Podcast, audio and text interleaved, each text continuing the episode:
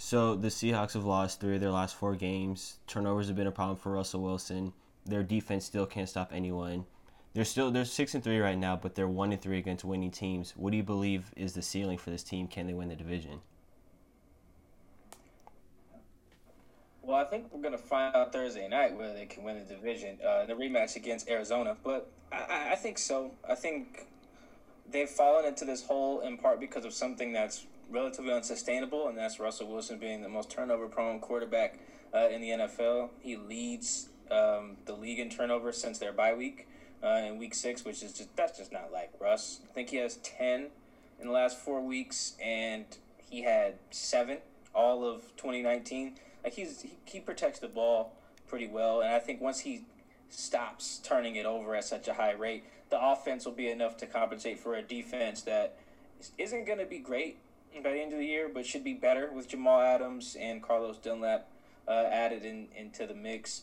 Um, there's probably two dudes in the whole NFL who can guard DK Metcalf one on one, and they just happen to be in the division in Jalen Ramsey and Patrick Peterson. So I don't think that's helped there in this streak either. Um, DK literally has one catch in his career against Patrick Peterson. Like that's just not uh, gonna get it done. But thankfully, only they're done playing him after Thursday. So I think all those things will turn around. Uh, they'll probably beat the Giants. They'll probably beat Philly. They'll probably beat the Jets. They'll probably beat Washington. Those are their next four games uh, after Thursday. So that's what. Even if they lose tomorrow, that's a ten and four record. Um, then you close out the season with the Rams and whoever is playing for the 49ers by week 17. Um, so they're, they're in good shape. The division's still possible, but it'll be really tough if they lose tomorrow night. Are the Seahawks too dependent on Russell Wilson? Because some of these struggles that they've had this year, they're not they're not new. Like they're decimated at the running back position again. They're still kind of average at the tight end position, and then they still have the struggles up front. And then we know what's going on with their defense. Is this are they too dependent on Russell Wilson? Uh, yes and no. I mean, to be great, he needs to be great. I mean, that's just kind of that's just kind of how the cookie crumbles right now. It's, it's it's not like the Ravens, for example, who not only had the MVP, but they had what eight other Pro Bowlers on that team. Right, as impressive as Lamar was, it wasn't the Lamar Jackson show, and that he was doing it alone. And even now with Russell, it's it's it probably won't be that as well. Once a few guys get healthy, I mean, they got they'll get Chris Carson back by week twelve. They get Car- Carlos Hyde back Thursday night. Um, they've gotten Jamal Adams back. They got Carlos Dunlap. I mean, there's going to be by the end of the year probably like four or five Pro Bowlers on this team, uh, with Russell included. Um, so I would say yes, they are reliant on him to be great, and and that he's the most important player on the team. He touches the ball literally every play. I think the flip, the answer to the other part of it that they uh, they're not too reliant on him is that the other parts just have to be decent. You know, the run game doesn't have to be great. It just has to not stink. Well, right now it stinks. You know, the defense doesn't have to be Legion of Boom. They just have to not stink. Well, right now they stink. And so it's not that they need Russell to be Superman necessarily. They just need him to be great, which he expects of himself. And they just need everyone else to not stink. Like that's not that much to ask for like ask the defense to be average, to be league average against the pass, league average against the run. Right now, like the worst pass defense in the league that is in New England. Uh, right now, the run game, it's a bunch of guys who can't break tackles. So in that regard, I say I would say no, they're not necessarily reliant on Russ too much. The other guys just aren't, you know, holding up end of the bargain. So you brought up the secondary part of it, and then at running back, well, they're struggling in the run game, but those guys are going to get healthy. In the secondary, they got Jamal Adams back, so these are their guys. Can you do you see like any hope for them, or is this is, or is this it? it? It's tough it's tough to say until I see a bigger sample size of their new left cornerback DJ Reed, who's like literally the shortest left cornerback Pete Carroll's ever played while with the Seahawks. He's like five nine. Pete loves those big outside guys like Richard Sherman's, Brandon Browners, um, Tre Flowers, Shaquill Griffin, guys with long arms who can jam, you know, receivers in their cover three. He doesn't have that anymore. DJ Reed, same height as me, and I'm not built like a traditional Seahawks corner. Um, what really sucks too is that there's no continuity in that back end. So you have like they, for example, they expected their starting foursome to be Quandre Diggs at free safety, Jamal Adams at strong safety, Shaquill Griffin at left corner, Quinton Dunbar at right corner. Those four guys have played one game together, the first one, and that's it. They haven't played a game together since. Quandre Diggs got ejected in week two against New England, and since then other guys have been hurt and haven't been able to put it together. So I think they're scrambling a little bit because you know half the damn guys they expected to start just aren't there. Uh, that's not even to mention Marquise Blair. They're starting nickel tearing his ACL in week two, right? So they've just they've been decimated there at a, at a position that really needs you know continuity if you're going to deviate from your norm. If they were just going to play cover three no matter who was there, then it wouldn't matter too much. Right? Communication is still essential, but like some some snaps, it's like it's cover four, and then this series it's a bunch of blitzing. Then it's cover two against Buffalo. They played a bunch of cover zero and cover one, which are man to man defenses. So like they're doing, they're just throwing stuff at the wall, hoping it sticks. Well, that's a problem when your dudes don't really know each other that well. So I, I don't know how much hope I can have. I do think they can at least not stink. Right, again, that's the bar. Don't stink, and if Russ doesn't turn the ball over, you guys will be fine. All right. So you brought up the uh, Thursday night matchup earlier. What will be different about this time versus when they played a month ago? A couple things. Um, Jamal Adams will play. Very important. I mean, he leads the team in sacks. Jamal has like five and a half sacks in like five games. That's for a DB for any player, to be honest. That's ridiculous, right? Mm-hmm. He's on. If he plays the rest of the season, like he'll have a career year in, in sacks and like be like one of the best sack seasons uh, in Seahawks history. You know, if he, if he stays at this pace, the dude is ridiculous. He got two sacks last week with one arm, so that's that's a difference. Carlos Dunlap didn't play in that first meeting. He's their best pass rusher now. Um, so that that'll make a difference. They got zero QB hits on Kyler Murray in the week one and 50 dropbacks or week six. Um, 50 dropbacks and no QB hits. That's that's atrocious, right? That means you stink. So I don't think that'll happen. Uh, again, that'll be a big that'll be a big difference. Um, let's see. Another difference is I don't think Seattle will try and like drop into coverage and spy Kyler Murray. They tried that and realized that was a bad idea to like do things like rush three have Shaquem Griffin spy him because Shaquem runs a 4 3 um, and kind of just play coverage on the back end. Didn't work. Terrible. Um, they probably won't do that again. Um, that'll help. And I just think Russ probably won't be as bad. Um, he doesn't play super great against a Vance Joseph defense. Um, he hasn't like looked super good against one since 2018 when Vance was a DC of the Broncos. Uh, and Russ threw for I think three touchdowns or something that game. Had a good game. He does struggle a little bit against Vance, but Russ is kind of one of those dudes. He, you know, it's like one time a great shooter, a, a Seattle Sonic shooter, told me, "Never miss from the same spot three times in a row." It means you're not a good shooter. Um, Russ is that that type of dude. You know, you're not gonna lose three games in a row. At the very least, he won't play poorly three games in a row. They could still lose because the defense ain't great, but one of the big differences, I don't expect Russ to damn near throw a pick six on the goal line and throw the ball away in overtime. I expect him to handle that a lot better. Let's talk about the team that the Seahawks lost to on Sunday, the Rams. So they rank first in virtually every category on defense in the NFC. Uh, we Jared Goff has been solid, um, and they have plenty of weapons on offense. Do you think that they're the best team in the NFC West right now? They're definitely the most complete, for sure. Um, they run the ball really well with a bunch of dudes. Um, their quarterback isn't asked to do a ton. Uh, they probably have the best coach um, in terms of like an offensive mind uh, in the NFC. They have really good skill position players. Wait, wait, wait, wait, wait, You think you think Sean McVay is a better offensive mind than Kyle Shanahan and Cliff Kingsbury? Uh, yeah, I think so.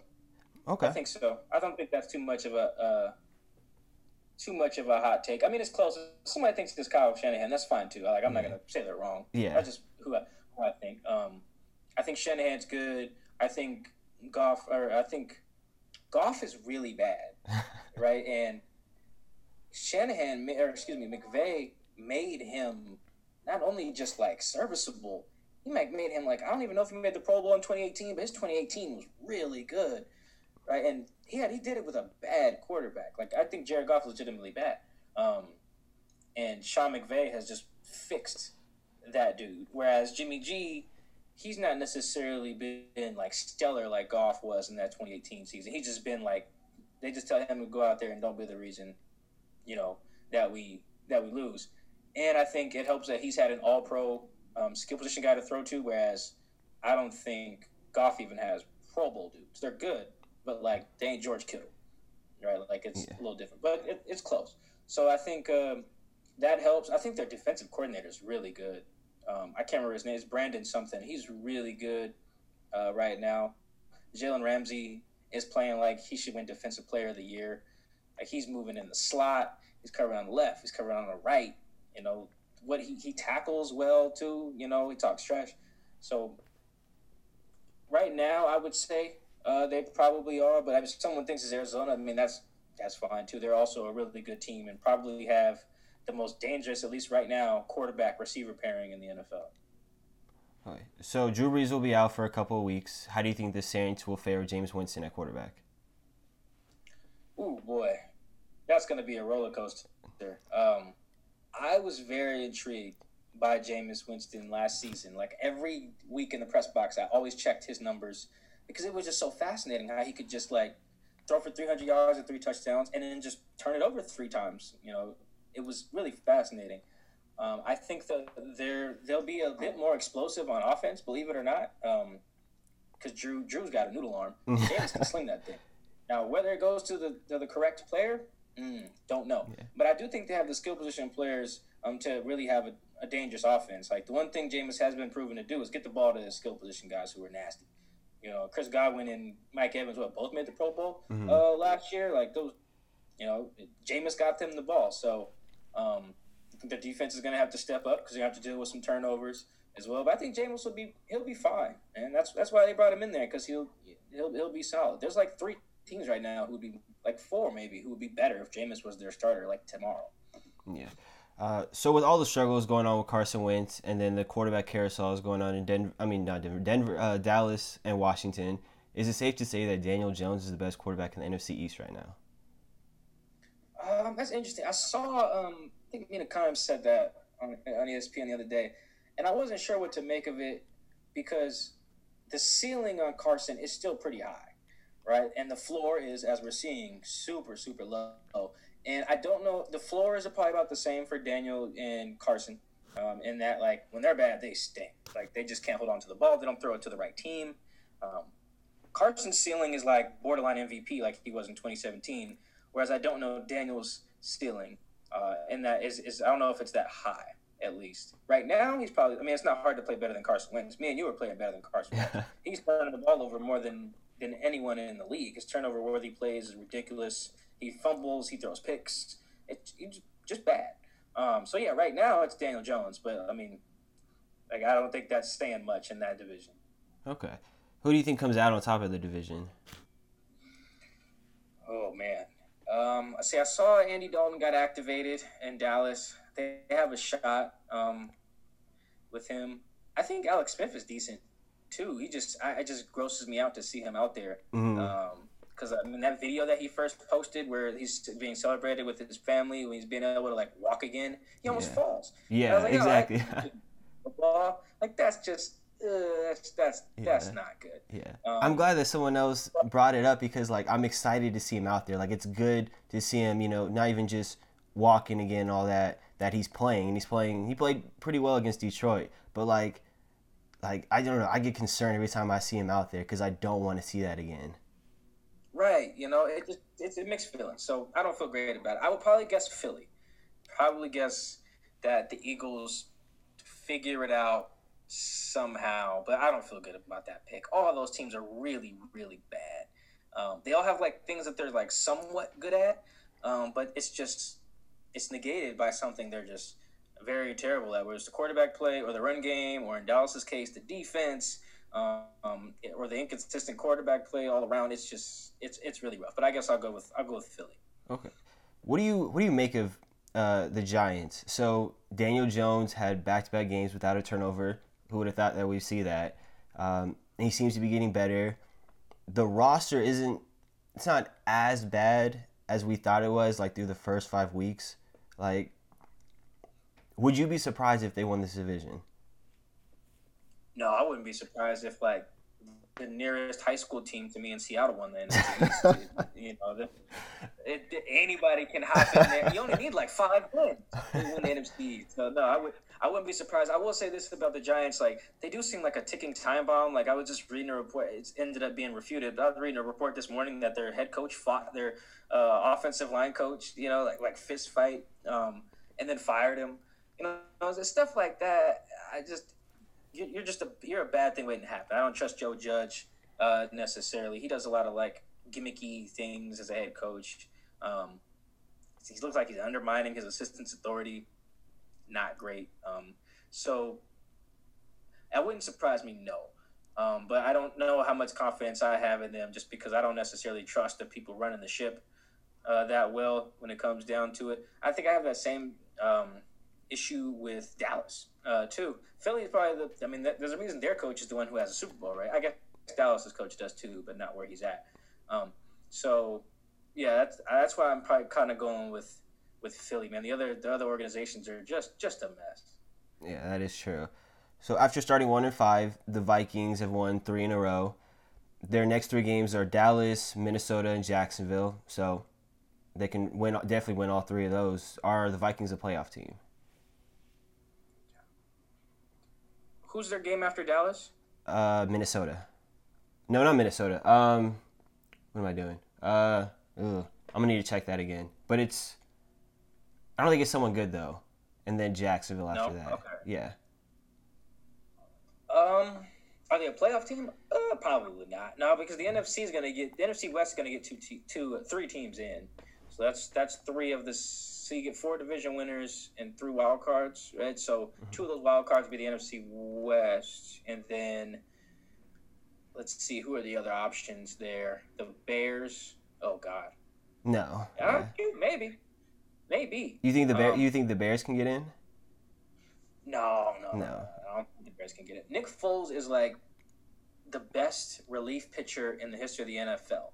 Exactly. He can, come, he can come in three games, four games, maybe five or six. But if you ask him to play, so uh, see they they benched Trubisky in like what week three, yeah, or four.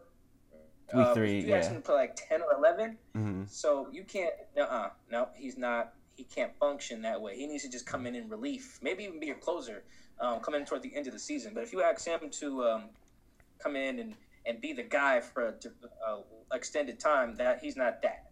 He's not. He's not even really a long reliever. He's just like seventh inning uh, type type of guy. So no, I don't believe in the Bears. I never did. I did a TV hit when they were like five and one or something, and the, the, the host was like, "Hey, Michael, the Bears for real?" I was like, "Hell no." No, they didn't. Um, didn't even look right. No, no, no, no. I had, I had, I had no faith. I still don't have. What are the Bears right now? Like five and five. Five and five. Yeah, they lost four in a row. Right. Like they're not. They're not a good team. Their quarterback is not good. Their offense is not good. Um. So ah, shoot, maybe, maybe, maybe the uh the Vikings sneak in there because the NFC South will probably get two two teams. Yeah. The Bucs and the Saints. Yeah. Yeah. So yeah, you can get two from the NFC North. Uh, probably. I could I could see that. I don't know who else was in the. Oh, it'd be the NFC East. Oh God. Yeah. Yeah. Uh, yeah. So may, maybe the Kirk Cousins has weapons. Like if you mm. you if any you walk into any quarterback locker room and say, "Hey man, I'll give you Dalvin Cook, I'll give you uh, Adam Thielen, I give you this rookie Justin Jefferson." How's that sound?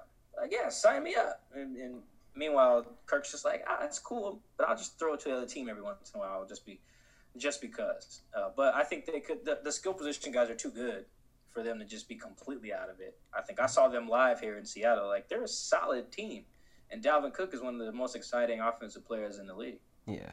What do you make of Green Bay? So they are seven and two, I think. I want to say yeah.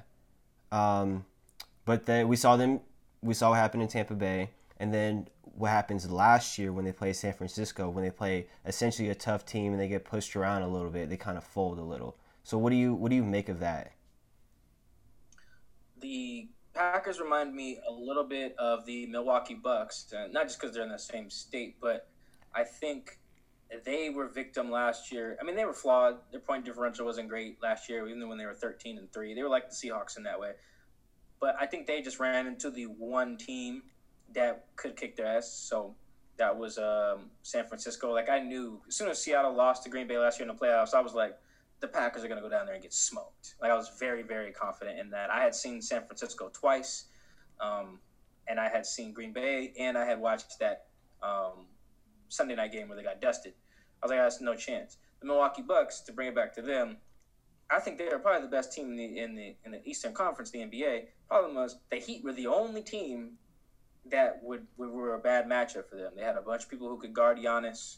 Um, they just they were just as athletic, just as disciplined defensively, um, and just as explosive offensively on any given night.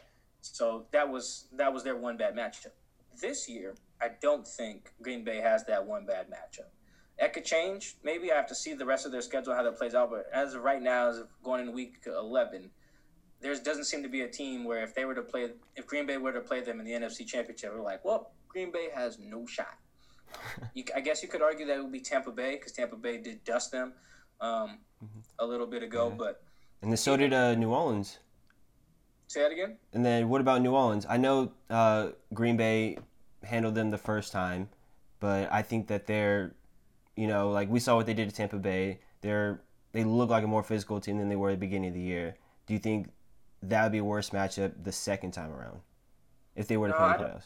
I think there was something really unique about Kyle Shanahan and their scheme against um, Green Bay. I think like Kyle Shanahan is really good at attacking what you are bad at, and mm-hmm. like he'll throw out for the most part like what they want to do if it means exploiting what you are particularly bad or you're one player who is bad. Um, they did a little bit of that against the Seahawks too, and they exploited Jamar Taylor, their nickel at the time. I think they cut Jamar after that. Like it was, you just couldn't. I think that Jamar is actually on the Niners now, oddly enough. Um, but I think in the in the NFC title game, it was like one of their linebackers was just if you just asked him to do anything, he was bad, and and because of that, the Niners were like, we're just going to run for 200 yards uh, on you. So I think that was very unique. I don't, from what I can tell now, there's nothing as unique in that way. Sure, the Packers can lose, but I don't think they're destined to get destroyed like they were last year. They could easily represent the NFC in the Super Bowl, I think. Okay. Are you going to watch the NBA draft tonight? Uh, probably not. Uh, I will follow online to see guys from Seattle who get drafted. Um, I went to Washington State, as you can see with my uh, hoodie. Um, so uh, C.J. Elleby, um, who's also from Seattle too. Like if he gets drafted, that'll be great. Uh, I think there's a maybe one or two other local guys. Malachi Flynn from San Diego State, um, who also went to Washington State yeah. Uh, a little bit. He's from Tacoma, which is about I don't know twenty ish miles south of Seattle. So I'll, I'll be looking to see where those guys um, land. Uh, but other than that, I'm not super interested. I looked at a mock draft yesterday. I was like, I don't know who the hell half these guys are. so uh, I'll be following on Twitter, but I don't really care to tune in. Yeah, I understand. What do you make of Lamelo Ball? Just one more point. I'm not. I'm not sure. I didn't watch the Facebook streams of their Lithuanian games or wherever they were playing at. Mm-hmm. Um, like I said, I read some mocks uh, on him. So I tried. Like our guy at the Athletic, I forget his name, but he did like a, a big board top 100 deep dive uh, I enjoyed it. I thought it was very uh, informative. Sounds like Lamelo will be a solid player. I thought the Shaun Livingston and Lonzo and Jason Williams comparisons were seemed pretty accurate from what I've read. That would be that would, that could help a lot of teams in a in a year where um, or in an age of basketball where you know a guy who can create for himself and for others is at a mm-hmm. premium. So um, yeah, I don't know. I mean, if LeVar Ball gets two of his three sons in the top five, like mm-hmm. maybe he wasn't as loony as everybody was saying. Exactly. Like, I don't know if that makes him bad or not, but he, he tried to tell us all his kids were great. I mean, two out of three ain't bad. Some yeah. struggle to have one kid who becomes an NBA player. exactly. Well, uh, Mike, I want to thank you for agreeing to come on, agreeing to speak with me today. Loved your input. It was it was great. Oh man, no problem. Thank you for having me, man. All right. Take care, man. All right. Peace. Yep.